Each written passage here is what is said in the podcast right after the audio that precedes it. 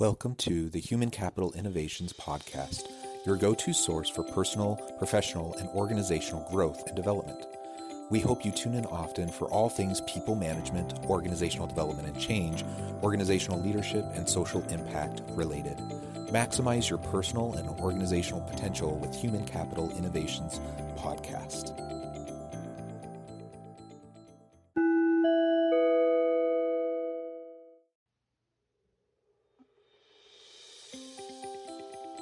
Welcome to the Human Capital Innovations Podcast.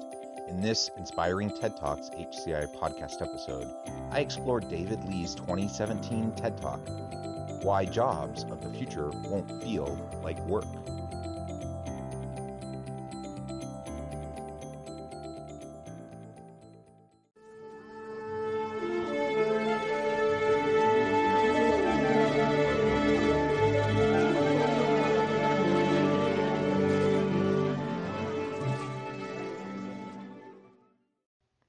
Welcome back to the Human Capital Innovations Podcast.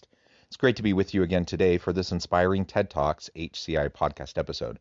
Today I'll be exploring David Lee's 2017 TED Talk Why Jobs of the Future Won't Feel Like Work. We've all heard that robots are going to take over our jobs, but what can we do about it? Innovation expert David Lee says that we should start designing jobs that unlock our hidden talents and passions, the things we spend our weekends doing, to keep us relevant in the age of robotics. Start asking people what problems they're inspired to solve and what talents they want to bring to work, Lee says. When you invite people to be more, they can amaze us with how much more they can be. Thanks for joining me, and I'll catch you on the flip side of this first clip.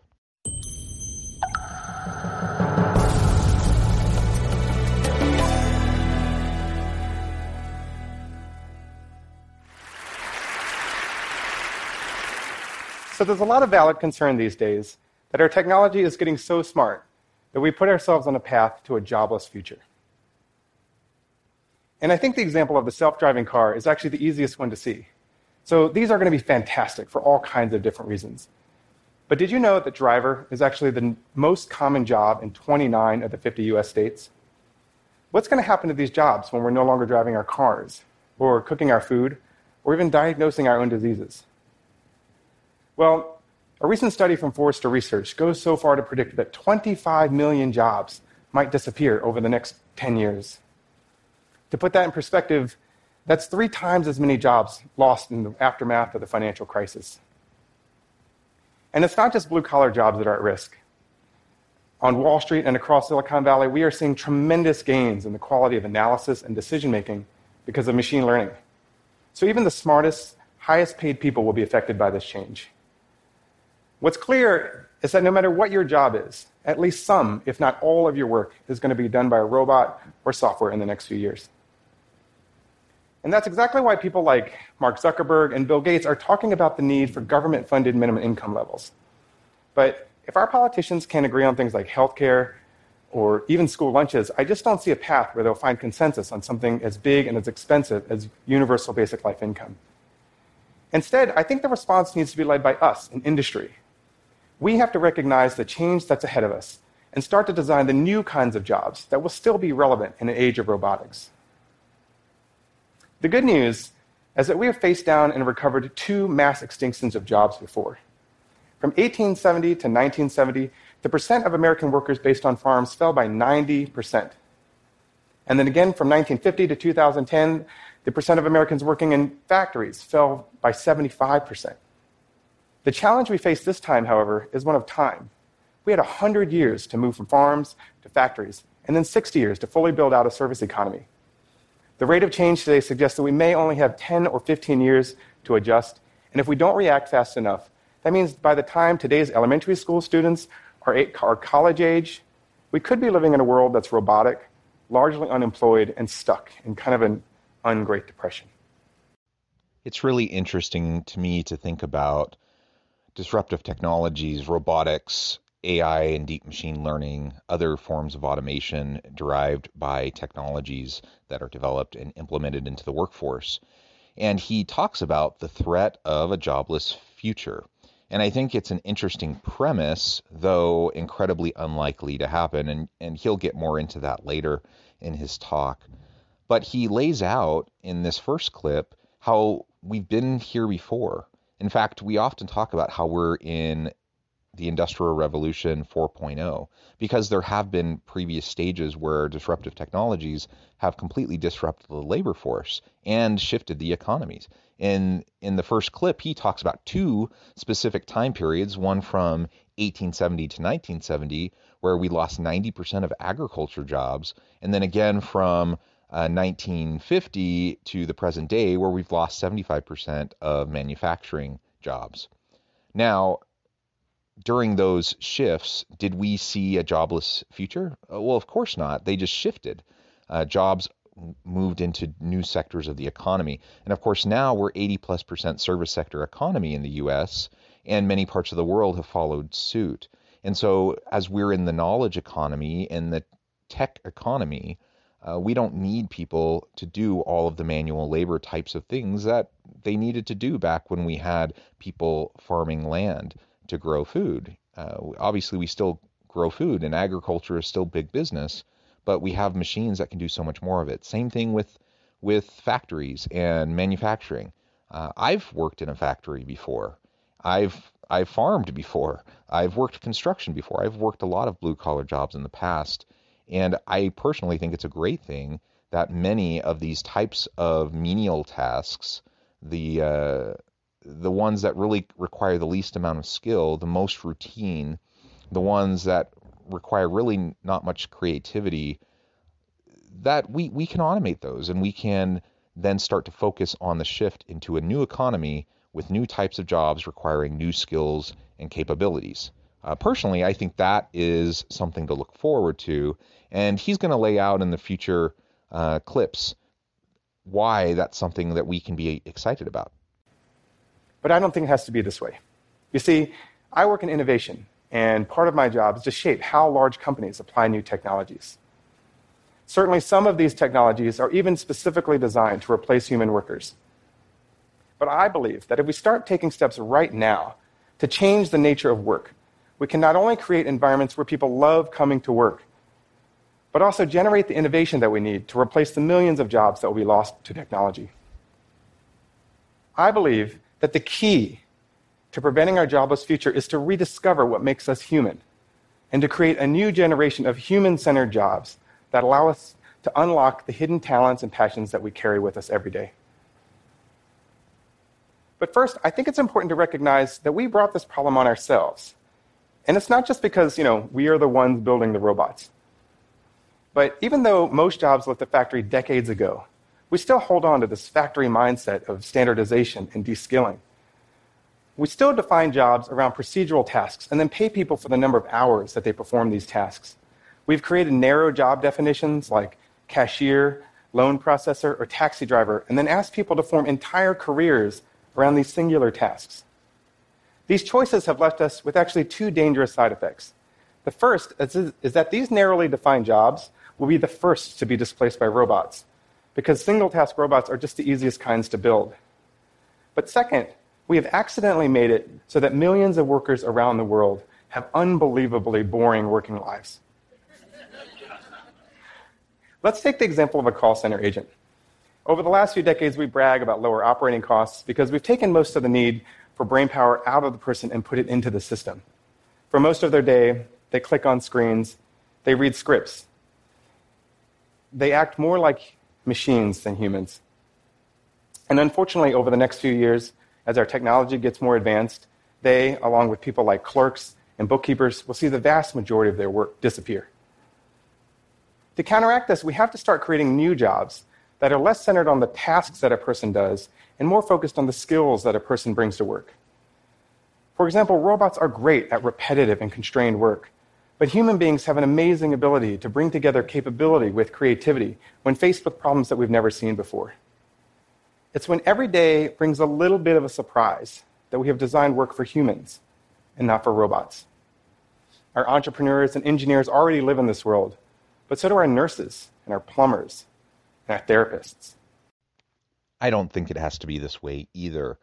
And he talks about how we kind of got ourselves into this whole mess and our drive for efficiencies and cutting costs has really moved jobs from being something that was more holistic, where you think back uh, to the days of craftsmen and people who who did uh, entire scopes of work to see from start to finish what they'd accomplished, and, and it required a high level of skill. And over time, what we did is we broke those skills down into minute little tasks that could be replicated on an assembly line very quickly by people who really had no skill and by people who really didn't have to think. And so we've created jobs and professions that are task driven and very narrowly defined.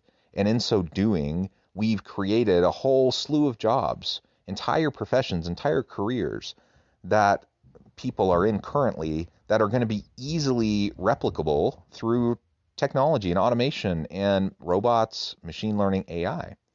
So the question is is that a good thing, a bad thing? Uh, personally, I, th- I think it's a good thing because those types of jobs uh, were problematic in the first place. Were they efficient? Yes. Could they cut costs? Yes. But is that the sole purpose behind work and behind organizations existing and providing value to the marketplace? I don't think so. I think we can have meaningful work. We can have jobs where people get excited about getting up in the morning and going to do their work. So it's not soul crushing, soul sucking type of work where you just can't imagine going another day and, and you dread it. I've had jobs like that. And the only thing that got me through is the fact that I had a light at the end of the tunnel. I had a discrete time frame where I had to do that work in order to save up money to go off to college or you know, to to do a specific thing.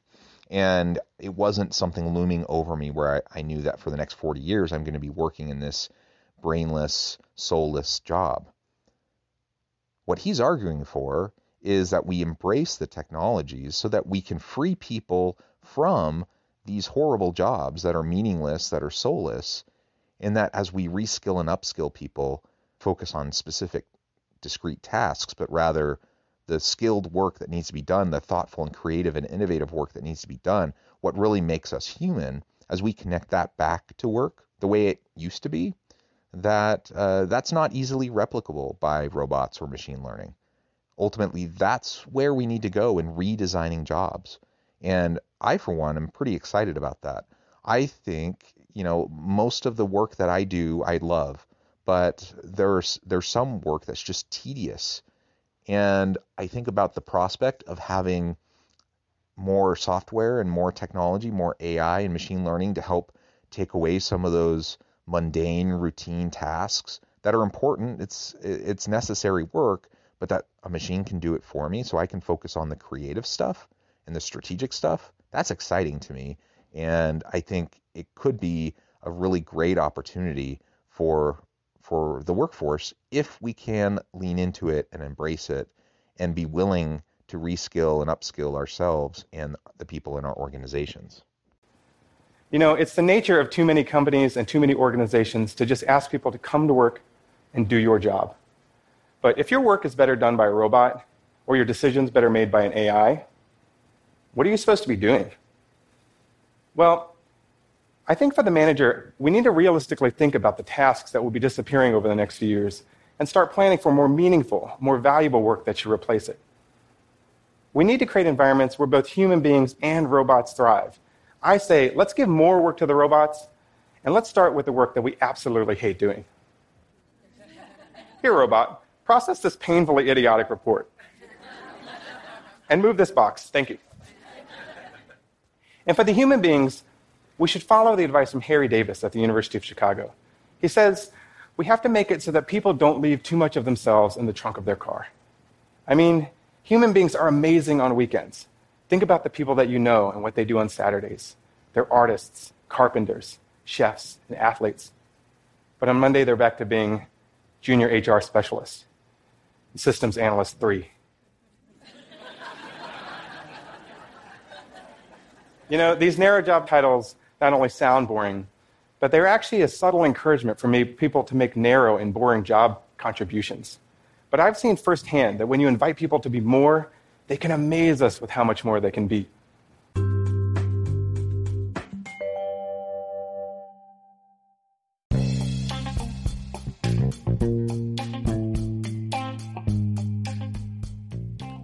I'm excited to announce the publication of my new book from HCI Press, The Alchemy of Truly Remarkable Leadership Ordinary, Everyday Actions That Produce Extraordinary Results. Consider how the nature of work has shifted over the past 50 years.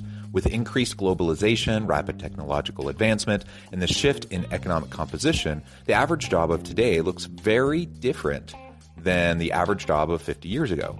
What will the jobs and organizations of tomorrow look like? Moreover, what does this all mean for organizational leaders? What are the core competencies and capabilities of organizations and their leadership that are prepared for continued disruption and geopolitical and socioeconomic shifts? Regardless of what the future holds, increasingly, leaders need to be socially minded, data driven, decisive, champions of talent, and disruptors of the traditional notions of leadership, teams, organizations, and work. The alchemy of truly remarkable leadership will help you to explore your own leadership competencies and capabilities and consider ways to apply and implement them into your workplace and personal life.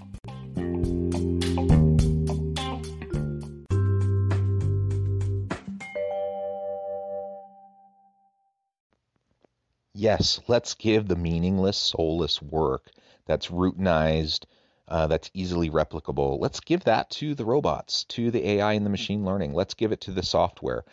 And that will free us up to be able to do more meaningful work.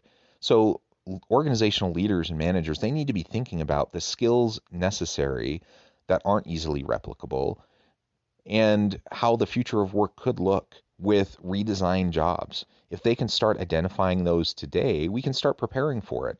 Now, of course, with with the rise of technology, there are going to be different types of jobs with requiring different types of skills that we haven't even really conceived of yet. Just like was the case at each wave of the Industrial Revolution, as we shifted our sectoral composition from predominantly agricultural to predominantly industrial to predominantly service sector. Again, we're in a knowledge economy age, and there's going to be a shift. So some jobs, some tasks will go away because they're going to be taken over by the technologies. But there will be entirely new fields, new professions, new jobs, new skills needed to do those jobs.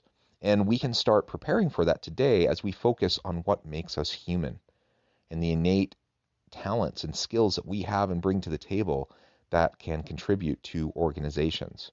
We can free ourselves up from the mundane, from the soulless, and the soul sucking type of work and rather focus on those things that will that will truly make a difference and allow us to add value to the marketplace. That's pretty exciting to me. A few years ago, I was working at a large bank that was trying to bring more innovation into its company culture. So my team and I designed a prototyping contest that in, invited anyone to build anything that they wanted. We were actually trying to figure out whether or not the primary limiter to innovation was a lack of ideas or a lack of talent. And it turns out it was neither one. It was an empowerment problem. And the results of the program were amazing. We started by inviting people to re envision what it is they could bring to a team. This contest was not only a chance to build anything that you wanted, but also be anything that you wanted. And when people were no longer limited by their day to day job titles, they felt free to bring all kinds of different skills and talents to the problems that they were trying to solve. We saw technology people being designers, marketing people being architects, and even finance people showing off their ability to write jokes. We ran this program twice, and each time more than 400 people brought their unexpected talents to work and solved problems that they had been wanting to solve for years. Collectively, they created millions of dollars of value, building things like a better touchtone system for call centers, easier desktop tools for branches, and even a thank you card system that has become a cornerstone of the employee working experience. Over the course of the eight weeks, People flexed muscles that they never dreamed of using at work. People learned new skills, they met, new, they met new people, and at the end, somebody pulled me aside and said, I have to tell you, the last few weeks has been one of the most intense, hardest working experiences of my entire life. But not one second of it felt like work. And that's the key. For those few weeks, people got to be creators and innovators.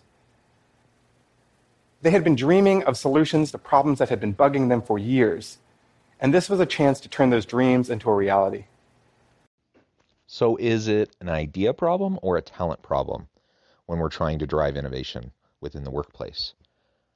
I really like his example of just having a prototyping competition and allowing people to just be creative, to leverage what they do on the weekends, that, that other part of themselves, the creative part of themselves that they let loose when they're not in their soul sucking jobs, and just letting them do it. So even people in finance or accountants can start to do fun, creative things at work. Uh, that's outside the narrow job lane, outside the, the very narrow and specific tasks that are outlined for them to do each and every day. And when they created that kind of a, a setting, a context in which people could create, you know, they were interested in trying to figure out is it because people simply don't have the talent, they don't have enough ideas um, that they can then try to implement? What's the deal? And they found that it was neither of those things. It was an empowerment problem.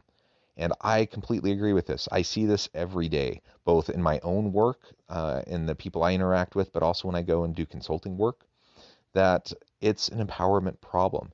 People don't feel like they have the freedom to be creative and innovative. They often have the skills, they practice those skills and their creativity outside of work, the workplace. That's why the gig economy is booming, why so many people start their own businesses or work on a side hustle because they need a creative outlet. And their day job that pro- provides them with the security and the paycheck uh, and the freedom to then go pursue their passions they, they then do that with their side hustle. Why not allow people to bring their side hustle so to speak back into the workplace so they can actually do meaningful work that they care about that can actually help the organization thrive and in their simple prototyping competition they had people doing creative stuff that added so much value to the organization. Uh, and this, again, this is stuff that you might think, oh, what a waste of time. They're not being productive because they're they're focusing on all this stuff that doesn't matter and is not really driving the bottom line of the business. They found the opposite. When they empowered their people to be creative and to innovate, they came up with entirely new solutions, new sets of products and services, and fixes to existing um, products and services that enhanced the value of the organization and enlivened and invigorated their workers. At towards the end of that clip, when he talks about the one worker coming to him and saying, you know, this has been the most amazing three weeks of my entire career. Man, that's what we want. It, it was hard work. The person acknowledged it was hard work, but it almost didn't even feel like work because they were so excited about what they were doing. That's what we want to create, and that's what artificial intelligence, machine learning, robots. That that's the type of potential future we can create for ourselves if we'll just get on it and start preparing for that future. And that dreaming is an important part of what separates us from the machines. For now, our machines do not get frustrated, they do not get annoyed, and they certainly don't imagine. But we as human beings, we feel pain, we get frustrated, and it's when we're most annoyed and most curious that we're motivated to dig into a problem and create change. Our imaginations are the birthplace of new products, new services, and even new industries. I believe that the jobs of the future will come from the minds of people who today we call analysts and specialists, but only if we give them the freedom and protection that they need to grow into becoming explorers and inventors. If we really want to robot proof our jobs, we as leaders need to get out of the mindset of telling people do, what to do instead and start asking them what problems they're inspired to solve and what talents they want to bring to work. Because when you can bring your Saturday self to work on Wednesdays, you'll look forward to Mondays more. And those feelings that we have about Mondays are part of what makes us human. And as we redesign work for an era of intelligent machines, I invite you all to work alongside me to bring more humanity to our working lives. Thank you.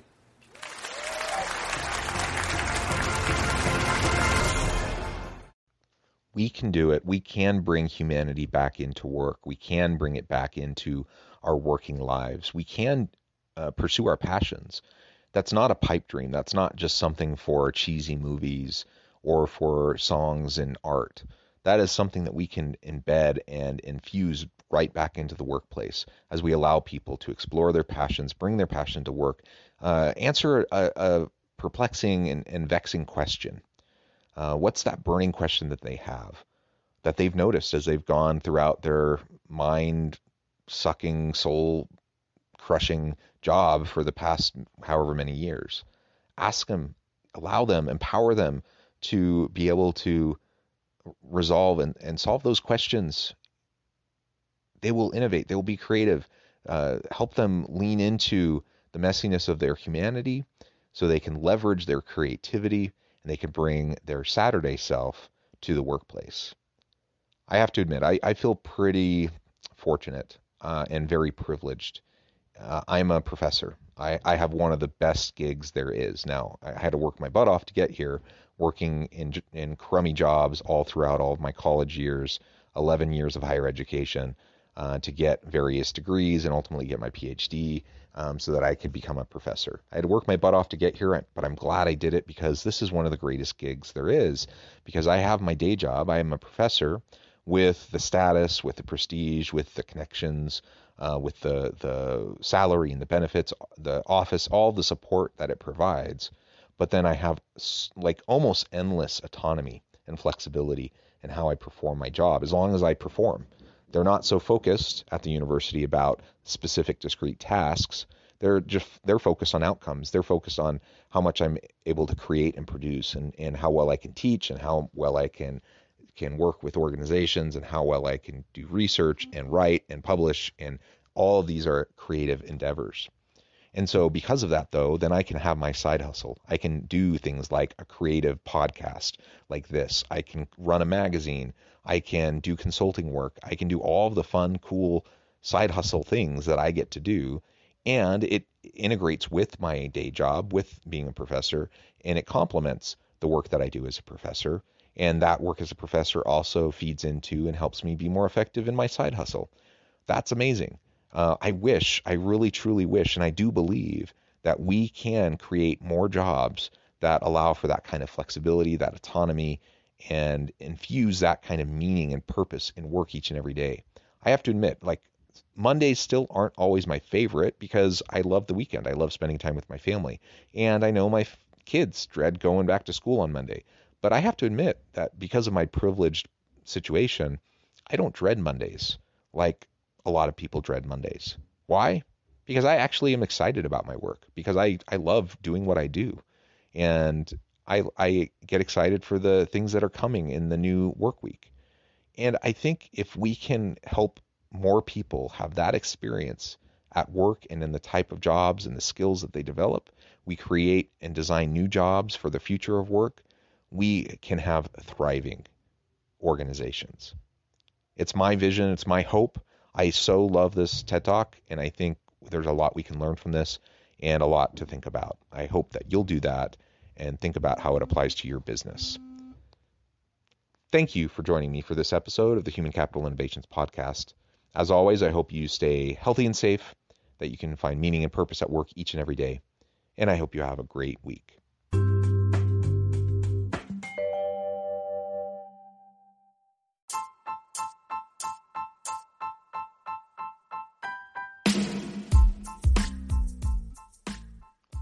We are excited about the launch of HCI's new magazine, Human Capital Leadership. Human Capital Leadership is a free, interactive e magazine designed to help individuals, leaders, and organizations find innovative approaches to maximize their human capital potential. We will be publishing issues quarterly in August, November, February, and May. Check out the first issue and let us know what you think.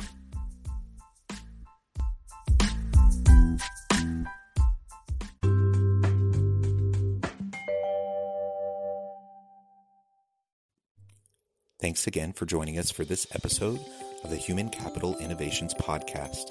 I hope you stay healthy and safe and that you have a great week.